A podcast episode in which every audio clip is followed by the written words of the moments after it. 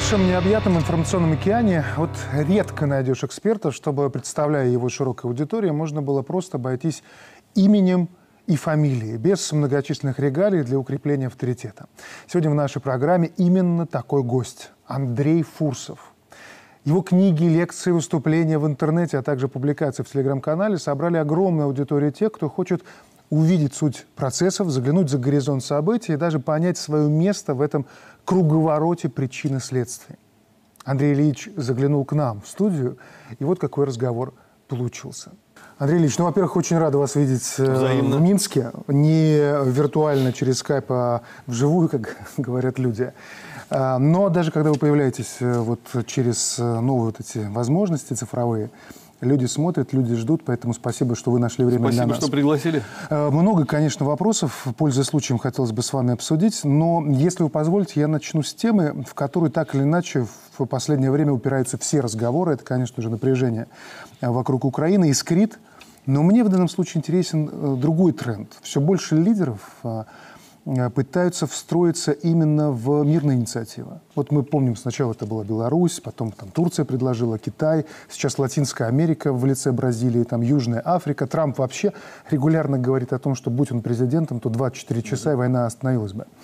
Но когда начинаешь оглядываться на все, что происходит, то ловишься на мысли, что не можешь ответить на вопрос, а реально сегодня вот погасить вот эту невероятную инерцию войны – ну, здесь два аспекта. Есть российский аспект и есть западный аспект.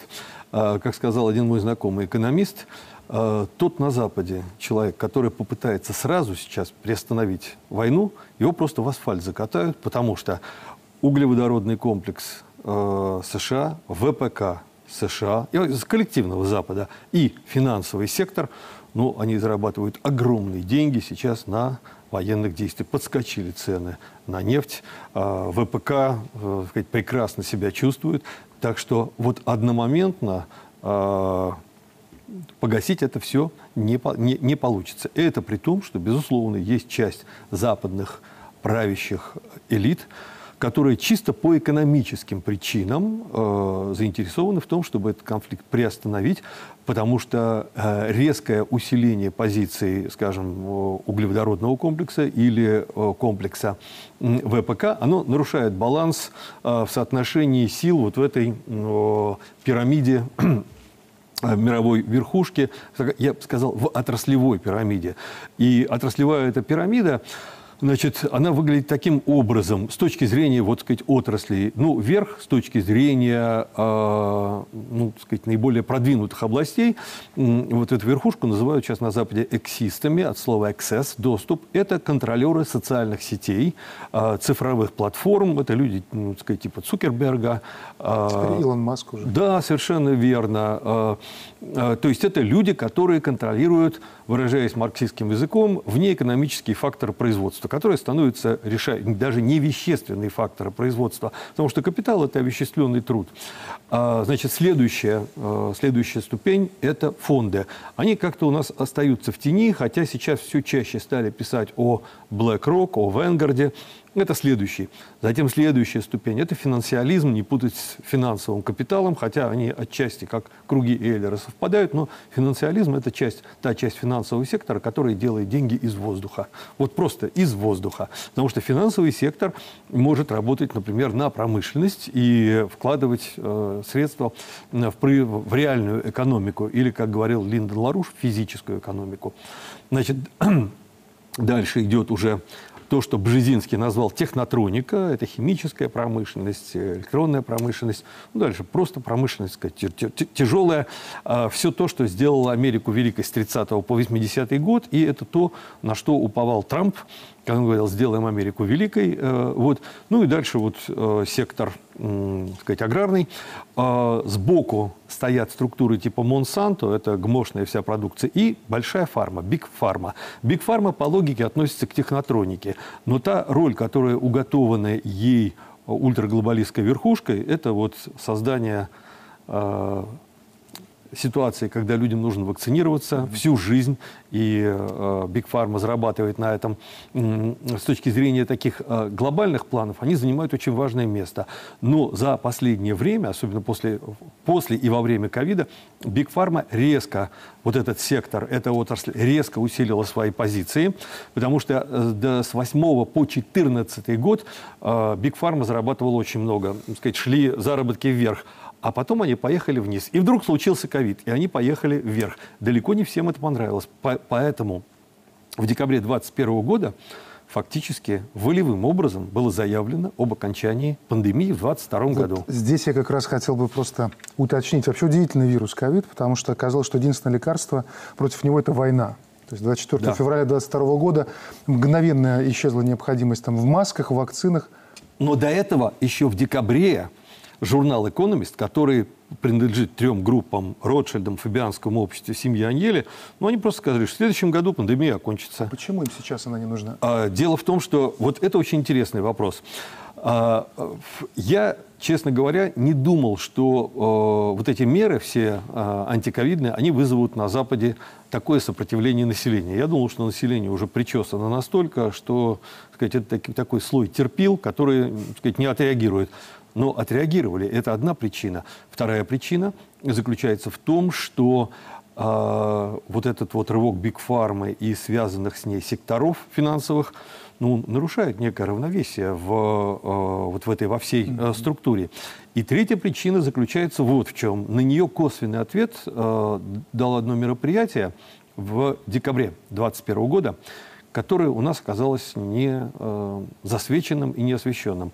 Это так называемые учения коллективная сила в Израиле, в, в Иерусалиме. Mm-hmm. На Западе вообще любят такие учения, они называют их ивент. Ну, например, в 2019 году, в октябре, э, Гейтс провел учение Event 201, событие 201, э, которые были посвящены борьбе с пандемией коронавируса. Ну, заказывали, через три месяца получите пандемию коронавируса. Коллективная сила, вот там о чем было. А речь шла о том, что ну, де-факто было признано, что ковид не может решить, пандемия не может решить те проблемы, э, она не может стать оправданием вот этого финансового лопну, лопающегося финансового пузыря. Нужно что-то более серьезное. Кстати, на подобного рода э, вот, учения в 2020 году, в 2019 приглашали Россию и Китай – в Израиль их не пригласили. И стало понятно, что готовится что-то, что готовы повесить на Китай или на Россию. И очень интересно, что сразу же после учения этих коллективной силы началась накачка Украины оружием, а, и э, началась вот эта истерия на Западе, что Россия обязательно нападет на, а, на Украину. Вот, то есть целый комплекс причин, э, сказать, а, а, приостановил, при том, что сейчас и этот вот э, эфиоп Гебрейсус, креатура да, Гейтса... сказал, что идет говорит, новый вирус. Новый, да. Но, Еще но более это, смертельный. Да, он, э, он должен это говорить, он да. должен а пугать. для чего? Чтобы сбыть вакцины, которые наклепали? Чтобы сбыть вакцины, чтобы э, пугать население, чтобы держать население в состоянии стресса. Обосновать свое существование. Соверш, совершенно, совершенно верно. Ну и потом, они же находятся в кармане Биг Фармы. А, они дол, он должен отрабатывать. Ведь кто такой Гебрейсус? А, это эфиоп, троцкист, известный своей коррупционной деятельностью, скандальный совершенно персонаж, любимец Гейтса, потому что, э, я думаю, когда Гейтс посмотрел он сказал, ну, такие люди нам нужны. Наш человек. В наш человек, да. Вот. Ну, и ясно, что, сказать, это будет вот такая пугалка, они будут это продолжать. Вот. А, ну и вот а, после коллективной силы следующее событие было очень интересное, которое тоже позволяет понять а, логику. Это 25 января а, в, сети появился очень интересный документ 25-22 года до СВО. Угу. Появился документ, его обнародовали. Э, это документ, подготовленный корпорацией РЕН. Назывался он «Спасение Америки. Ослабление Германии». Я думаю, что вы его видели. Да, да, да. Рассказывали. Вот. Э, там тезис на этот следующий. Первый тезис. Э, Соединенные Штаты Америки, их экономика может спасти только финансовые вливания извне, материальные и финансовые, то есть капитал должен туда прибежать. А, единственный источник, откуда капитал может прийти, это Евросоюз. Камень преткновения – это Германия. А, что нужно сделать, чтобы Германия перестала быть камнем преткновения? Нужно вызвать кризис, ослабить Германию. Как ослабить? Германия зависит от российской энергетики. Значит, нужно, чтобы Россия и Германия поссорились и сцепились где-то. Где? На Украине. После этого, говорилось в документе, я почти дословно цитирую, Значит, э, нужно создать ситуацию, когда Россия будет вынуждена ввести свои войска на территории им признанных республик. После этого будут на нее наложены санкции. Тогда Путин введет контрсанкции, от которых больше всего пострадает непропорционально по сравнению с остальными частями Евросоюза Германия. И капитал побежит. И капитал побежал. Если возвращаться к украинскому фронту, э, тема ядерной войны, она снята уже? Вы знаете, это зависит от того, что иметь в виду под ядерной войной. Если иметь в виду планетарный масштаб с использованием стратегического ядерного оружия, ну, я думаю, это крайне маловероятно. Что касается использования тактического ядерного оружия, ну, это будет зависеть уже от э, того, насколько агрессивно будет э, действовать Запад, насколько э, вот этот вот коллективный Гитлер, я, я считаю, что нынешний э, коллективный Запад ведет себя так, как в истории по отношению к России вел только один режим, Третий Рейх, потому что э, Гитлер, в отличие от Вильгельма II и Наполеона, вот Наполеон или Вильгельм II, они не ставили задачу физического и метафизического уничтожения русских славян.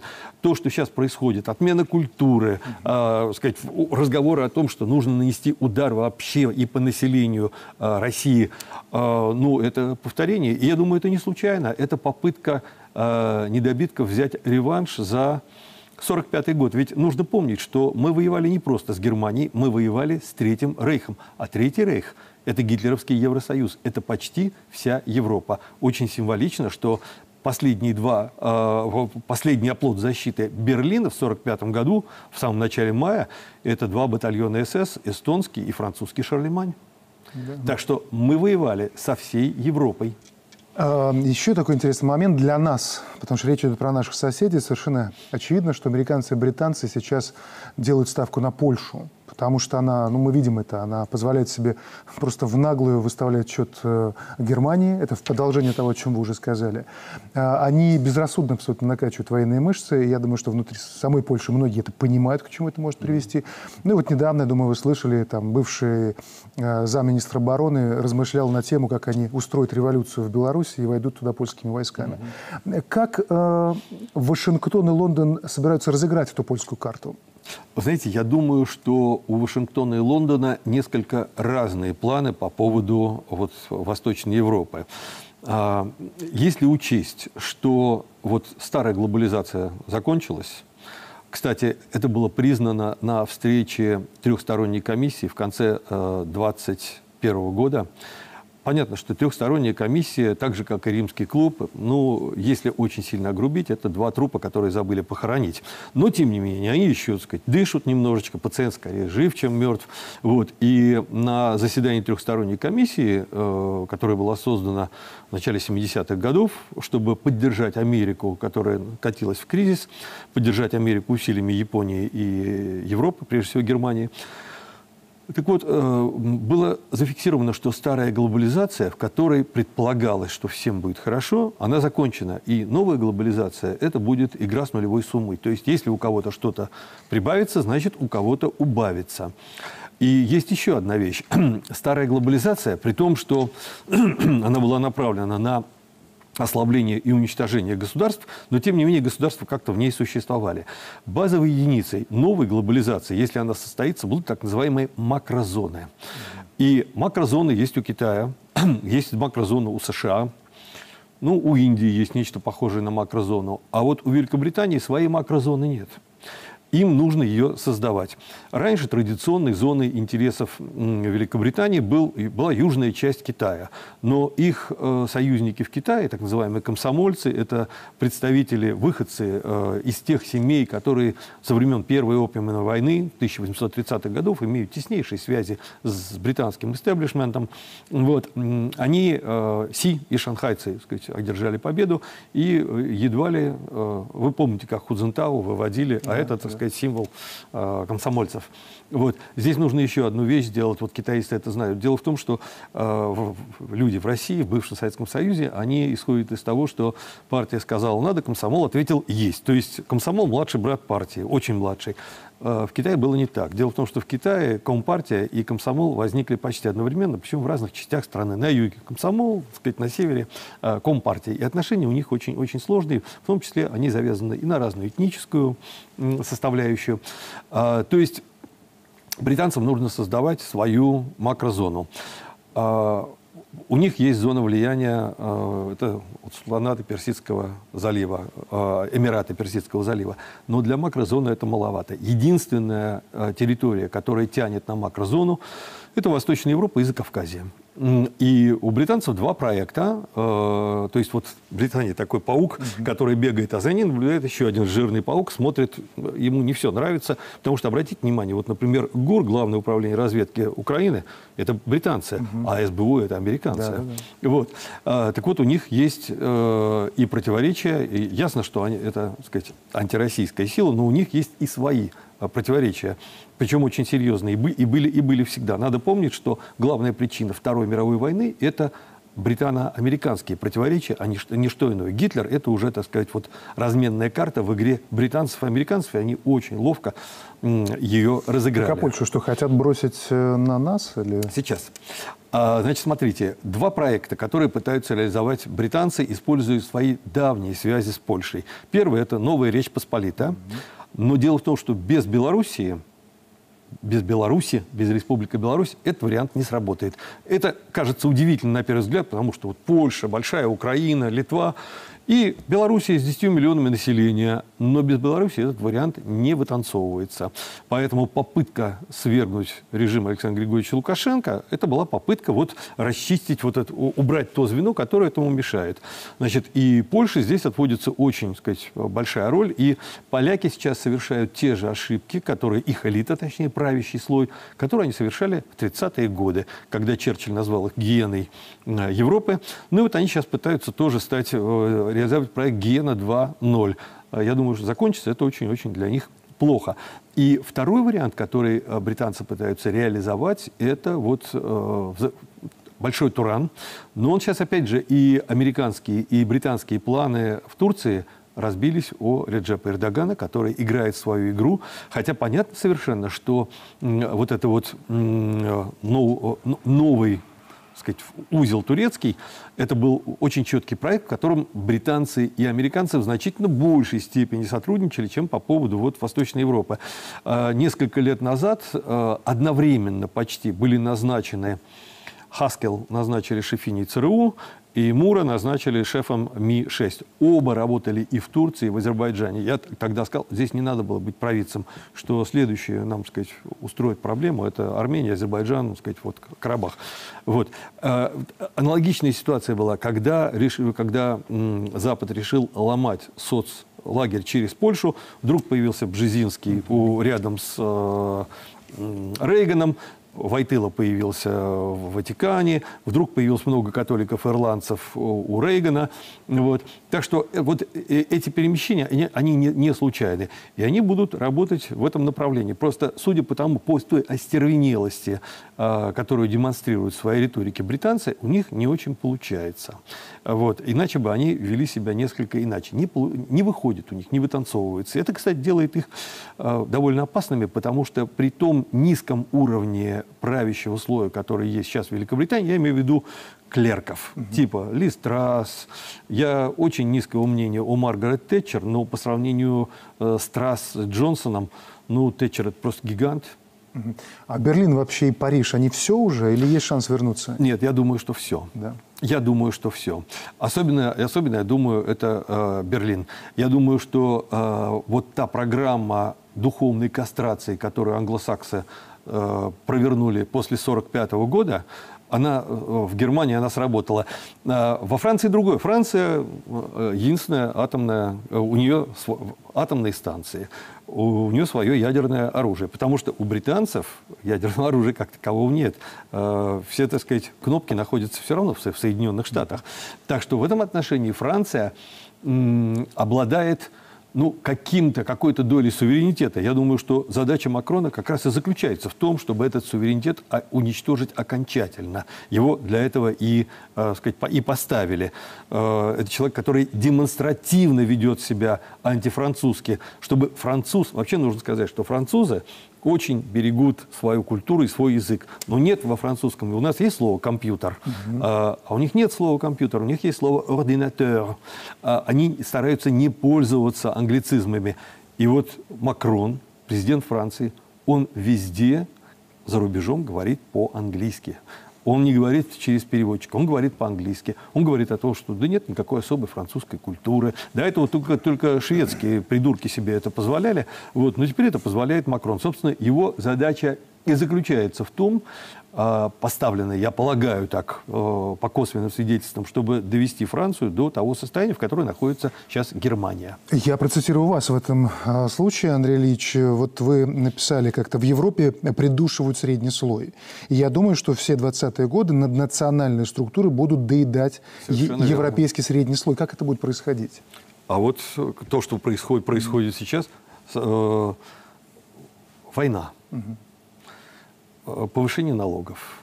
Зеленая повестка, она вообще не оставляет никакого э, среднего слоя. Вообще нужно сказать, что средний слой, который оформился, начал оформляться прежде всего в Англии в конце XIX века, затем по всей Европе, это вообще историческое уродство. Ни в одном обществе, э, кроме зрелого капиталистического, никакого среднего слоя быть не может. Средний слой, его появление, было обусловлено двумя вещами. Это индустриализация и колони, колониальная система. То есть, когда буржуины могли от общественного пирога немножечко кусочек отрезать и швырнуть а, среднему слою. Не случайно Сесил Ротс в конце XIX века говорил, а, либо вы будете, обращаясь к правящему слою Великобритании, либо вы будете империалистами, либо вы получите гражданскую войну. Чтобы замирить свое население, нужно было быть империалистами.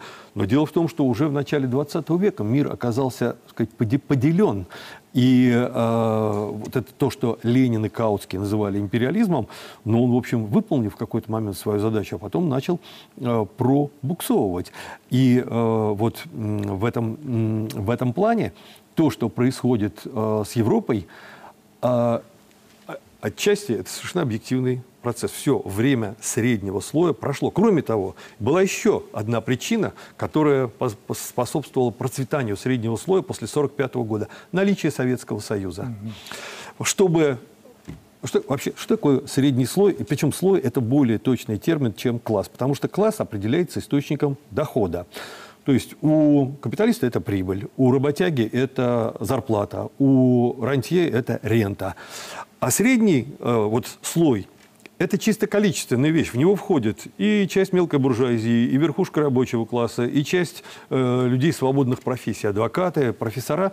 Вот. И э, чтобы эта публика, не дай бог, не проголосовала за левые партии, тем более уже за коммунистические, особенно в Италии и во Франции, а нужно сказать, что в 1952 году и во Франции, и в Италии коммунисты были очень близки к тому, чтобы прийти к власти в союзе с другими левыми силами, нужно было э, нужно было, чтобы а, капитализм обрел социальное лицо.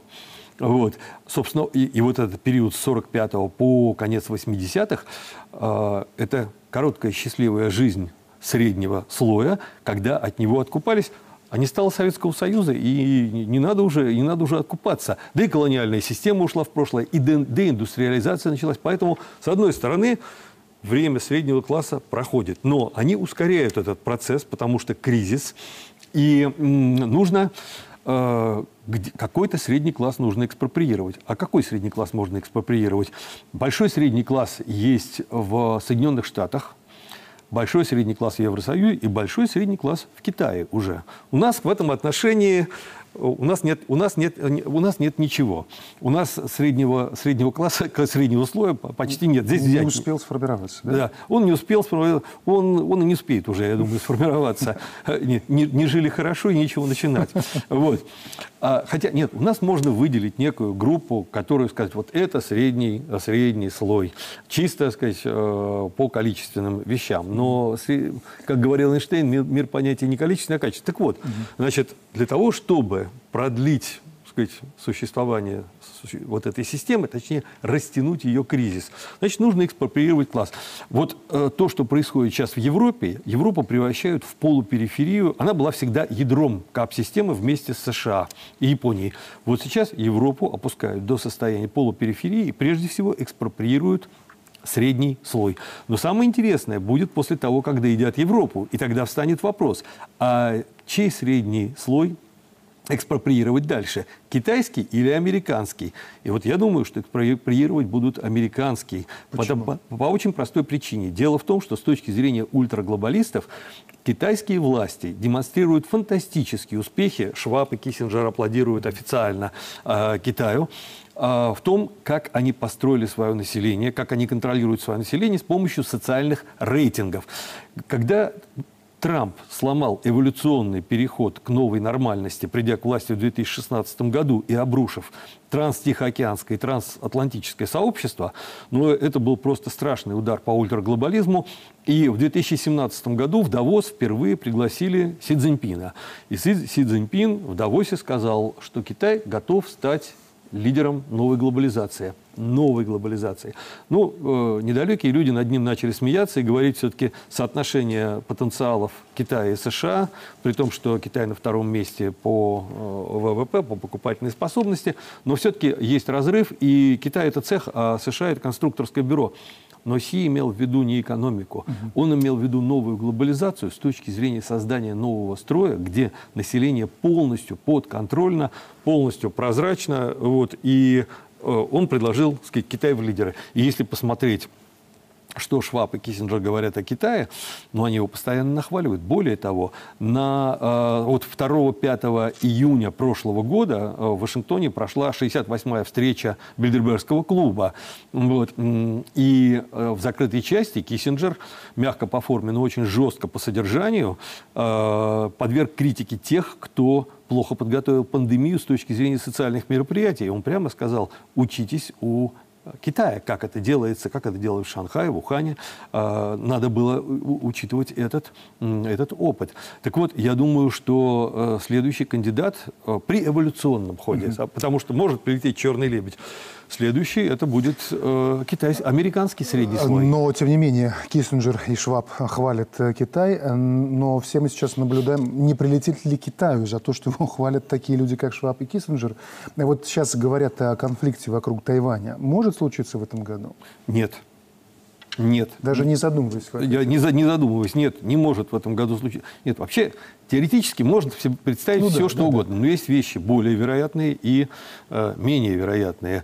А, дело в том, что вот э, ни Китаю, ни Америке по экономическим причинам э, этот конфликт не нужен. Степень противоречия э, между Китаем и Соединенными Штатами, она, она острая, но она не настолько остра, чтобы два эти, так сказать, чтобы правящие верхушки двух этих государств, они вот сцепились на, сказать... Задержатся и, пока на Украине. Вот. Кроме того, э, вы знаете, у китайцев есть такая э, сказать, поговорка «цаньши» поедать медленно, как шелковичный червь поедает лист. Они будут работать э, сказать, вот, таким тихой сапой. Если единственное что-то произойдет, что заставит их, ну, например, не напасть на Китай – это потерять лицо. Ну, это не напасть на Тайвань – это потерять лицо. Вот. Так что я думаю, что в этом, в этом году вряд ли здесь что-то чего-то можно ожидать. Ну, вот мы уже о многих государствах поговорили, и видно, что роли распределены.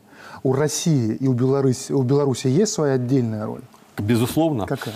Россия, Россия и Белоруссия. Вот смотрите, каковы цели ультра, какие цели ставят ультраглобалисты? Я различаю глобалистов и ультраглобалистов. Угу. Вот, например, когда заговорили, что Трамп националист, протекционист, но это совершенно не так.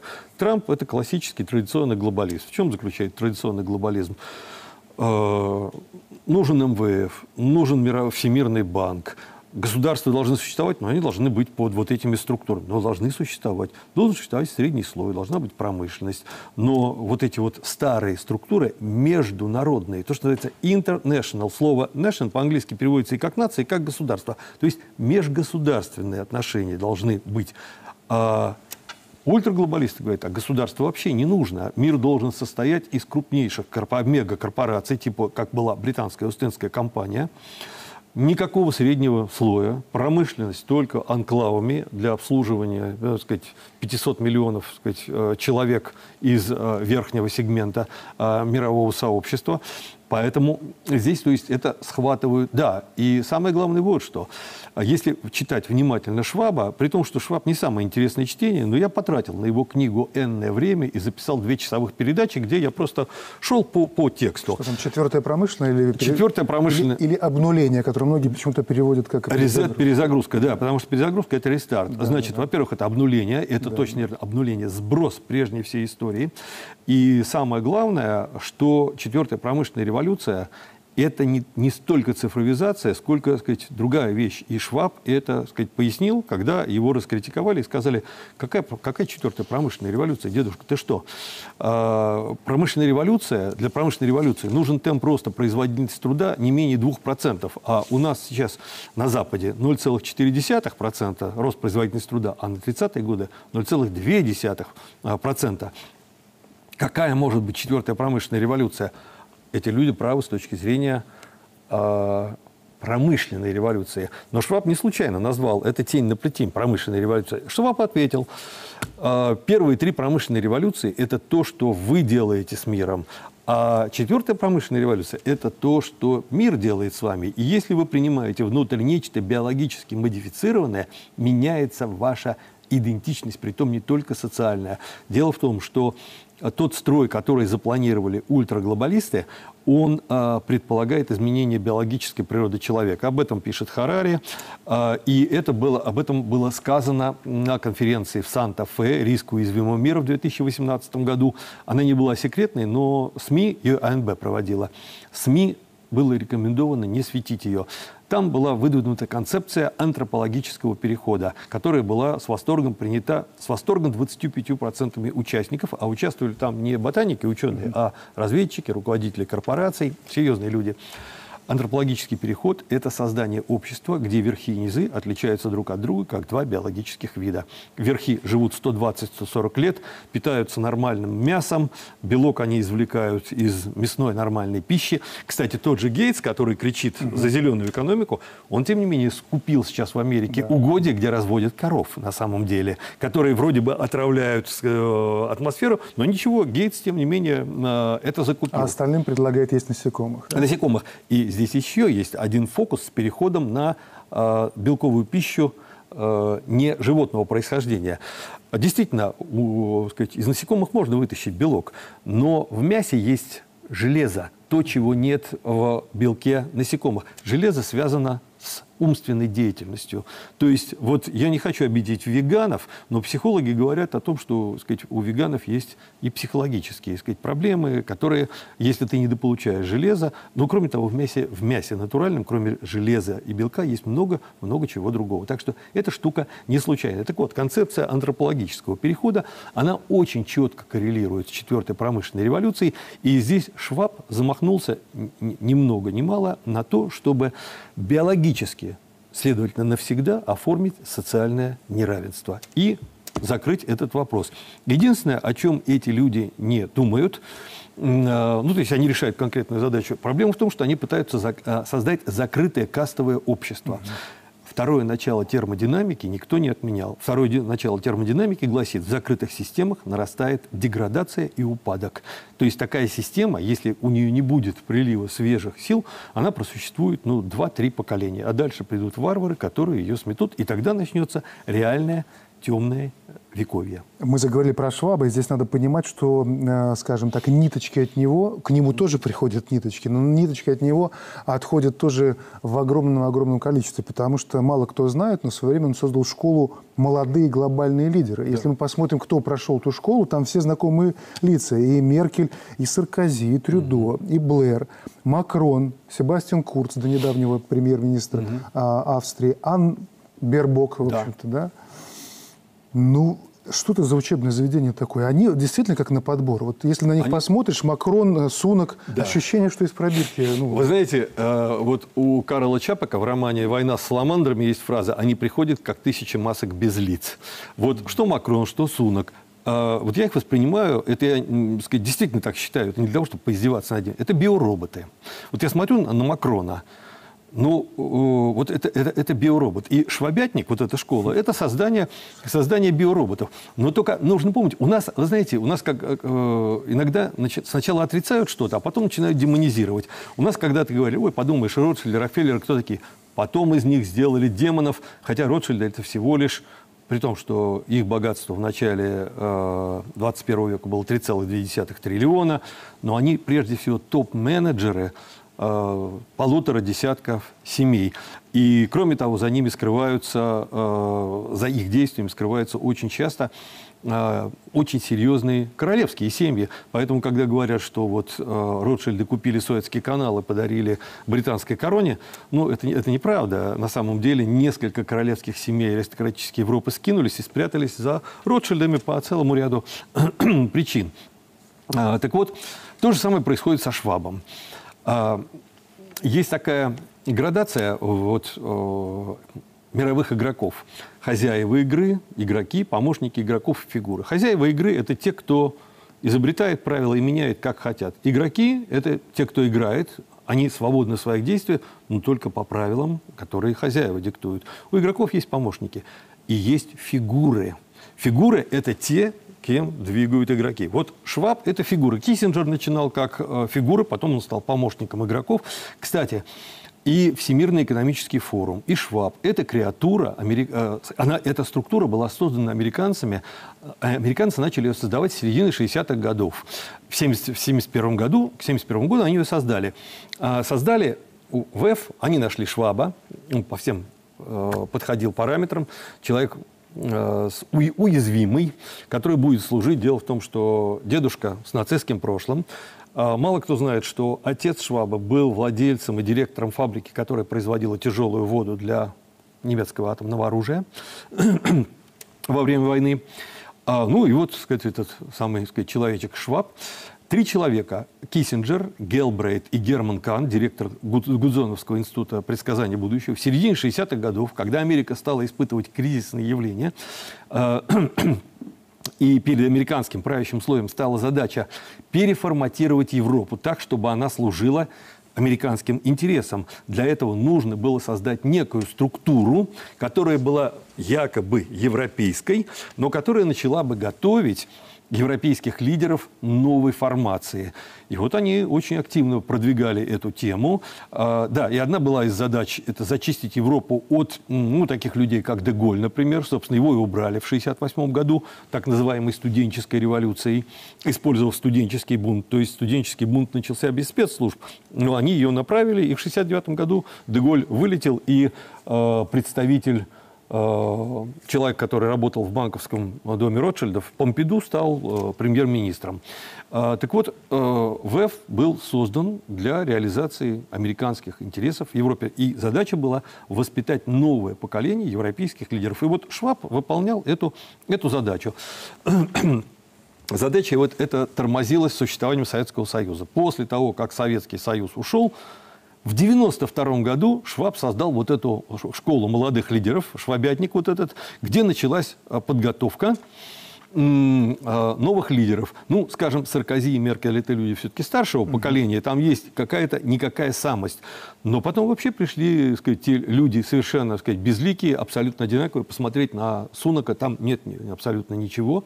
Макрон, Сунак, Бербок. Кстати, очень интересно, в том документе, о котором мы с вами в самом начале беседы говорили, ослабление, э, спасение Америки, ослабление Германии, там было сказано, что загнать Германию в ловушку вот этого конфликта с Россией помогут зеленые, И там было откровенно сказано, что зеленые – это фанатичная секта, причем ее лидеры э, Бербок и Хабек в силу своей психологической ригидности и профессиональной декомпетентности никогда не будут признавать свои ошибки, а поэтому ими легко манипулировать. А кого имел в виду в таком случае, смотрите, Трамп? Он совсем недавно, выступая перед своими сторонниками, сказал, вот приду в президенты, первым делом дам бой глубинному государству. Не Байдену, а глубинному государству. Это он с кем собирается Вы знаете, бороться? вот глубинное государство, это, это, о, сам по себе термин не совсем точный, потому что государство – это формализованная структура. Правильнее говорить о глубинной власти. Это очень интересная вещь. Дело в том, что вот... Э, здесь нам нужно несколько отвлечься и сказать буквально несколько слов о том, как структурирована так сказать, мировая верхушка.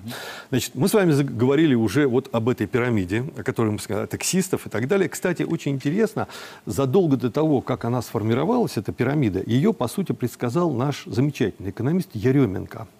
Вот. Его потом, после разрушения Советского Союза, сказать, китайцы пригласили. Вообще нужно сказать, что китайцы э, кризис социалистической системы они использовали по полной программе. Они подобрали югославскую разведку, которая была очень сильной.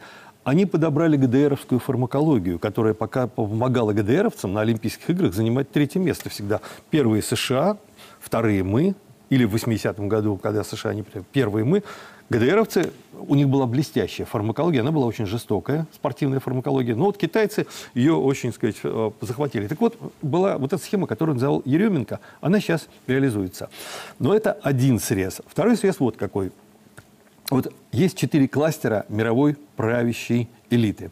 Первый кластер – это э, аристокр... монархические и аристократические семьи Великобритании и Норвегия, э, отчасти Швеция, Бельгия, Голландия. Голландия это просто в паре с британцами.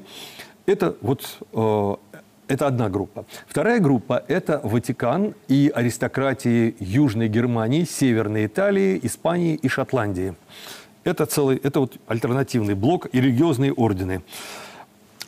Дальше блок – это э, англосаксы, промышленный финансовый капитал и Четвертый блок – это три диаспоры евреи, армяне, ливанцы. Причем, если про э, евреев, еврейскую диаспору в мире еврейские сегменты армян, армянские, сказать, вот, все знают, про, про ливанские как-то забывают. Ливанский сегмент очень-очень мощный. У ливанского сегмента три точки. Ливан, Западная Африка и Южная Америка. Отсюда идут наркотики, э, обмениваются на алмазы э, Сьерра-Леоне, Либерии. И э, наркотики, вот, алмазы, их можно, это не металл, их можно mm-hmm. в кейсе пронести, там они, на них покупают оружие. То есть вот эти четыре группы, они сформировались еще примерно ну, где-то, э, по крайней мере, прообраз, скелет был где-то в 15-16 веках. Ну и они, поскольку мировой системы не было, капитализм мировая система, они мало соприкасались. Соприкасались, но немного. И тут возникает капиталистическая система, и им нужно как-то решать свои проблемы.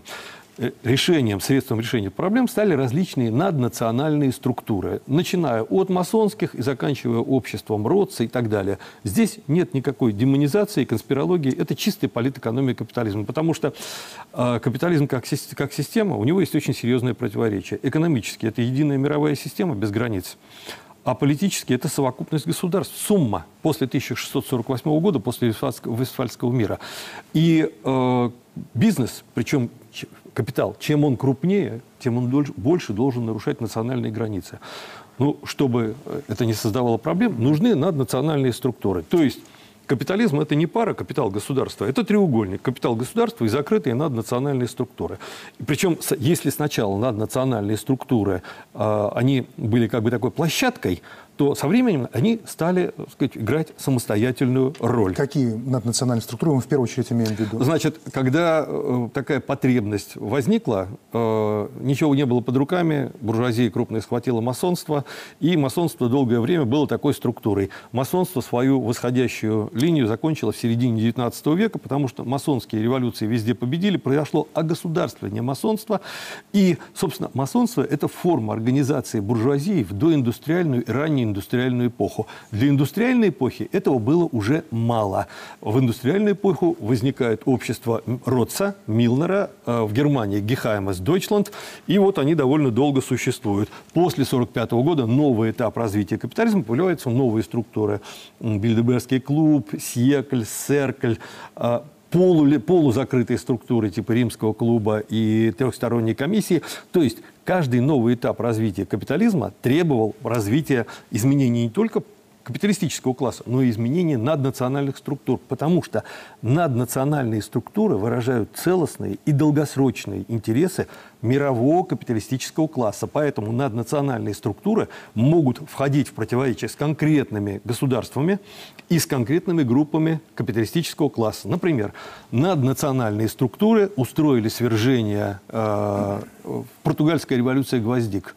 Они использовали в темную офицеров левых, для того, чтобы окончательно, Салазар уже перед этим ушел, у него был инсульт, чтобы покончить вот с этим режимом. Как-то можно противостоять этой силе, учитывая, что она Советский, Советский Союз, Советский Союз, так сказать, противостоял. Другое дело, что Советский, руководство Советского Союза решило в какой-то момент интегрироваться в капиталистическую систему и по наивности, и выражаясь простым языком, по, вот, полагая, что если у нас есть ядерное оружие, нам же американцы предложили детант, значит, они нас уважают уважают, они нас боятся.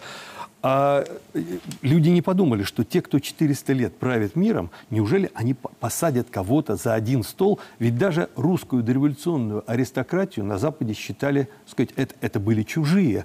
А, классический пример. В 18 году британцы, Георг, он двоюродный брат Николая, они отказались принять Николая, сказав, что поскольку у него жена немка, это вызовет очень, э, сказать, плохую реакцию населения. А в 2019 году, несмотря на то, что Австрия, Австро-Венгрия воевала против Германии, э, британский король послал свою, своих разведчиков, чтобы они вывезли последнего, уже экс-императора э, Австро-Венгрии в Португалию. Португалия – это, по сути дела, э, филиал э, Британской империи. И они его спасли, потому что он свой даже русскую дореволюционную аристократию не пускали за один стол, при том, что их могли так сказать, пригласить, да, но их никогда не допускали на, на высший уровень. Тоже, что же они пустят советских? Э, советских тоже не пустили. И поэтому вот это попытка войти в западный мир, полагая, что нас туда пустят на равных, она очень дорого ну, обошлась. То, что происходит сейчас с олигархами российскими, стало Ой, понятно. Это, это, это, это совсем, как... знаете, это уже, это уже фарс. Да, а смотрите, мы плавно, мне кажется, подошли как раз вот к этой теме. Я чуть ранее задал вопрос, вот если роли распределены, какая роль у России и у Беларуси, а патриоты очень часто используют слово «миссия» вместо слова «роль». А, и очень часто, когда вот звучит СВО, дальше как поисках выхода из этой ситуации многие патриоты говорят о том, что это как раз главная миссия, вот, вот всем тем силам, над национальным организациям, о которых мы поговорили, противостоять. Это корректное э? Вы знаете, я не люблю слово «миссия». А, я, поскольку атеист, э, миссия – это вот нечто из сказать, такой вот… Э, Тогда рели... просто особая роль. Функция. Да, функция да. Значит, дело в том, что э, вот что обо, обо что сейчас спотыкаются ультраглобалисты? Государственный суверенитет и традиционные ценности. Вот это то, что стоит на пути сейчас железно совершенно. Шваб все время говорит, государство должно уйти, э, государство мешает, э, стоит на пути. Мы вернемся потом, я не договорил про глубинную власть. Да, вот. А, значит, традиционные ценности тоже должны уйти, потому что нужен человек без памяти, без качеств, человек, лишенный вообще любых, а, любых качеств. И в этом отношении любая система, которая выступает за государственный суверенитет и за традиционные ценности, ну, это просто, так сказать, враг. И, короче говоря, а, Россия и Белоруссия оказываются а, вот носителями тех ценностей, ну, которые стоят на пути этого. Причем это именно европейские ценности.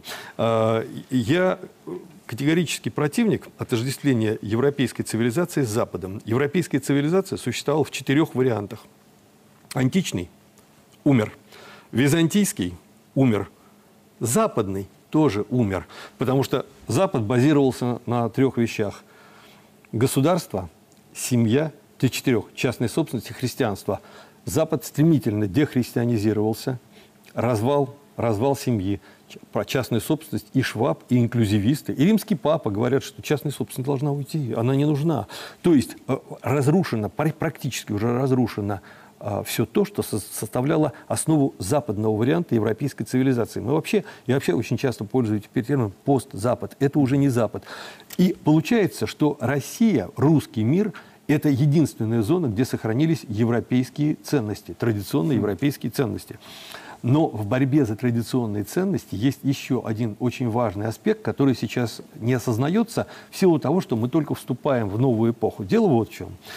А, в любой системе есть объект, главный объект присвоения, главный объект собственности. И, собственно, этот объект конституирует присваивающего субъекта.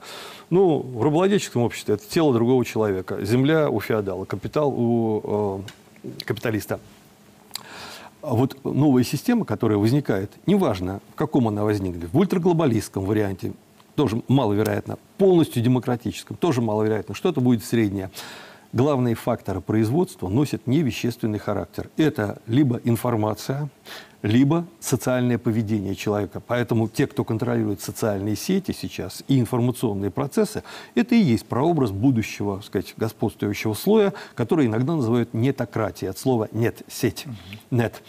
А, так вот, на э, будущему этому слою, нетократии, если пользоваться этим термином, я его не очень люблю, но вот для краткости – им нужно сломать традиционные ценности. И борьба за традиционные ценности сейчас при, приобретает двойное значение. С одной стороны, это борьба в сфере культуры, а с другой стороны, это ранее, это прообраз новой социальной борьбы нового общества. Поэтому к, этим, к, этим, к этой борьбе нужно отнестись э, э, очень серьезно, как к борьбе настоящей борьба в области культуры, но с проекцией на будущее это новая форма социальной борьбы. Человек отстаивает самого себя, потому что ультраглобалисты хотят лишить человека права быть человеком. И в этом отношении это очень важно. А вот возвращаясь к глубинной власти и к вопросу Трампа, дело вот в чем. А, поскольку в прошлое уходит государство, уже в начале 80-х годов в англоязычном мире появился термин «fading away of nation state» – растаивание государства. Но если уходит государство, то и над, над государственные структуры, ну, типа того же Бильдербергского клуба, они больше не нужны. И сейчас на Западе происходит очень интересный момент. Очень интересный момент. Идет сращение части государственных структур и бывших надгосударственных структур. Это и есть глубинная власть. Вот в Америке глубинная власть начала формироваться с убийства Кеннеди.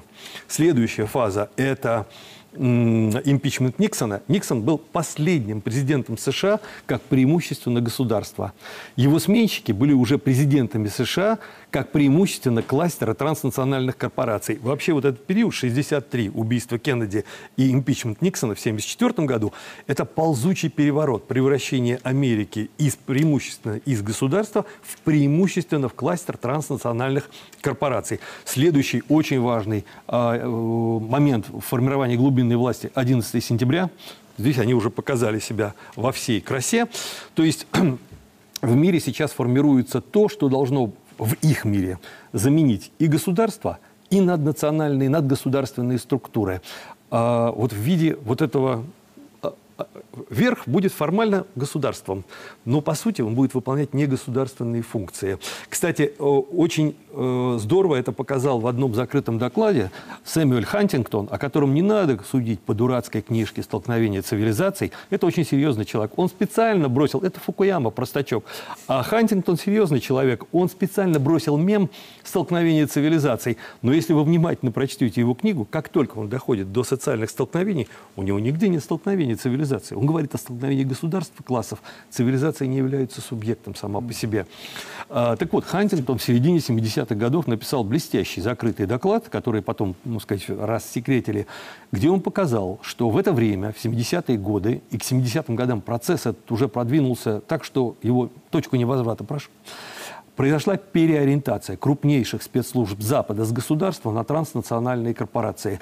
И это был тоже процесс формирования вот этой глубинной власти. Когда-нибудь историки в конце 21 века, если мир не, не, не потрясет глобальная катастрофа, они будут изучать формирование вот этой новой глубинной власти, начиная вот с послевоенного периода, сказать, это люди типа Далиса были и так далее. То есть, но Далис не знал, что он формирует глубинную власть. А вот люди, которые уже... Вот Чейни, вот Чейни уже знал, что он формирует нечто принципиально новое. Так что вот глубинная власть – это и есть снятие противоречий между наднациональными структурами, над государством и государством. И чем скорее мы это поймем, тем иначе мы... Вот если если сейчас вот чиновник международного уровня будет исходить из того, что главное это межгосударственные отношения, он проиграет все. Мировые отношения, в мировых отношениях современных межгосударственные отношения – это не главное, потому что есть наднациональные структуры, формируется глубинная власть, есть транснациональные корпорации, есть криминальные синдикаты. Они завязаны, завязаны между собой. Кстати, некоторым государствам будет очень легко перейти к глубинной власти. Например, Италия а, там не сложилось национального государства как такового. В Италии Италия европейская страна, где нет единого господствующего класса. Там четыре фракции, и у каждой фракции есть своя криминальная структура. Мафия, Ндрангетта, Камора и еще одна структура. То есть вот там уже есть такие четыре мини-глубинных э, государства. И есть еще один источник формирования э, глубин, глубинной власти. Это так называемые сети. Это очень мало изученный у нас сейчас м, такой феномен. Э, и, но он реален. Я приведу один пример. Вы помните, в 2016 году в Вене арестовали человека по фамилии Фирташ. Угу. И все на Западе начали кричать, кто с дуру, а кто специально, напуская э, сказать, э, тень на плетень наводя, что это связано с Россией. Это никак не связано было с Россией. Дело в том, что э, Фирташ входил, я не знаю, использовали его в темную или он действительно реально входил, э, в сеть... Э, Сеть – это комплекс экономических, разведывательных и финансовых структур, Сеть обычно существует 20-25 лет, потом она распадается, никто ничего не наследует, и возникает новая сеть, как кубик, кубик Рубика. Так вот, э, сеть, которой командует человек по фамилии Асквит.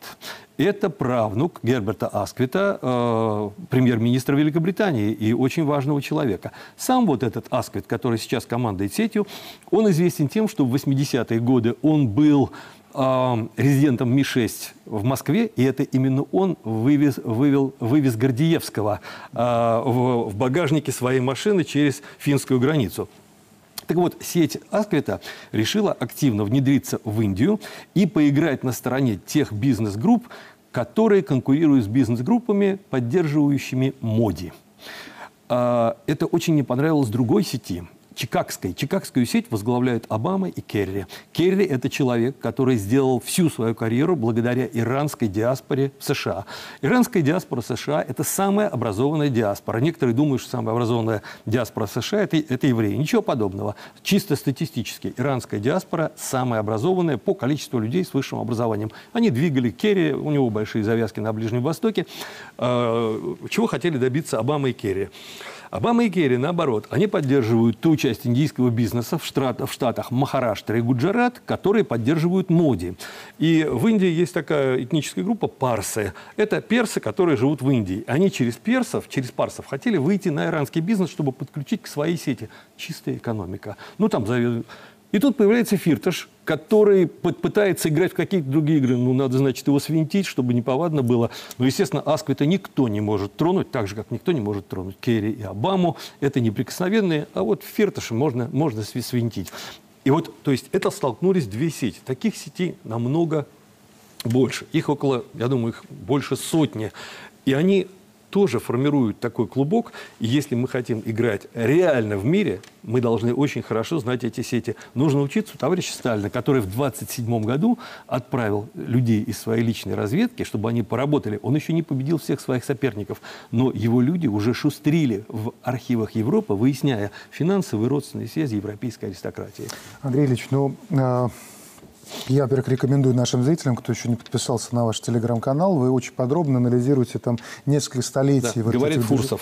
Да, рекомендую, потому что вот все то, что вот сейчас приходится достаточно быстро а, проходить, там подробно и с одного поста в другой это все прослеживается.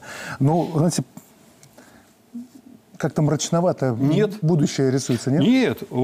Какой выход? Как Смотрите, нам выжить в этом? А разве, а разве э, веселое, веселое будущее рисовалось, например, в XIV веке в Европе? А разве веселое будущее рисовалось в конце X века, когда ждали конца, конца света.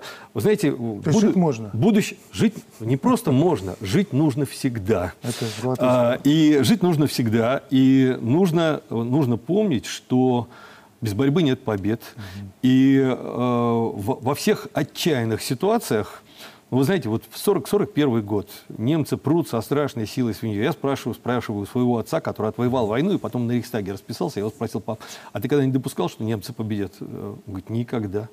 Вот. Хотя ситуация летом, и я уж не говорю про 16 октября в Москве, когда народ побежал, а Сталин остался. Вот. Поэтому нужно просто, просто помнить, э, что нам противостоит враг, что сейчас нам противостоит в виде Запада коллективный Гитлер, э, который поставил задачу нас э, уничтожить. И если Россия вдруг, это маловероятно, но если Россия вдруг потерпела бы сейчас поражение, то Запад ошибки, которые он допустил в 1991 году, он, так сказать, причем самое интересное, опять же, вот э, тот момент, вот Зло помогло зло. Ведь э, Мадлен Ойлбрайт э, сказала, что главное, в чем главная заслуга Буша? Он руководил процессом распада Советской империи. Буш, в отличие от своих детей, полу, полуидиотов, особенно вот этого самого ну, вот, да. младшего, Буш, э, у него был очень высокий IQ, это был очень серьезный человек. А, так вот, э, ведь Буш решал вопрос, э, каким будет устройство постсоветского пространства. СНГ, 15 государств, или ССГ, Союз суверенных государств, 40-60. Пять человек собрались решать этот вопрос. Буш, Чейни и еще три человека. И Чейни говорил, 60 государств, раскатать им. На что тот сказал, а как мы будем контролировать ядерное оружие? А Китай? А, Чейни стоял на своем, но Буш продавил, и три человека его поддержали. То есть СНГ – это э, это креатура, это креатура э, Буша. То есть, э, знаете, есть два принципа, э, вот сказать, боя. Есть принцип бокс, карате, когда ты наносишь удары. Но если твой противник сильнее, то лучше работает принцип дзюдо. Использовать силу противника против, против него. И, безусловно, упереться, стоять на своем защита суверенитета и э, традиционных ценностей. Я понимаю, что это легче сказать, чем сделать, но другого ничего нет. А, и поэтому сказать, на, этом, на этом нужно стоять. Как говорил Мартин Лютер в, в споре с папой, на том стою и не могу иначе. Андрей Ильич, огромное спасибо за спасибо участие вам. в нашей программе. Получили огромное удовольствие. Спасибо, спасибо большое.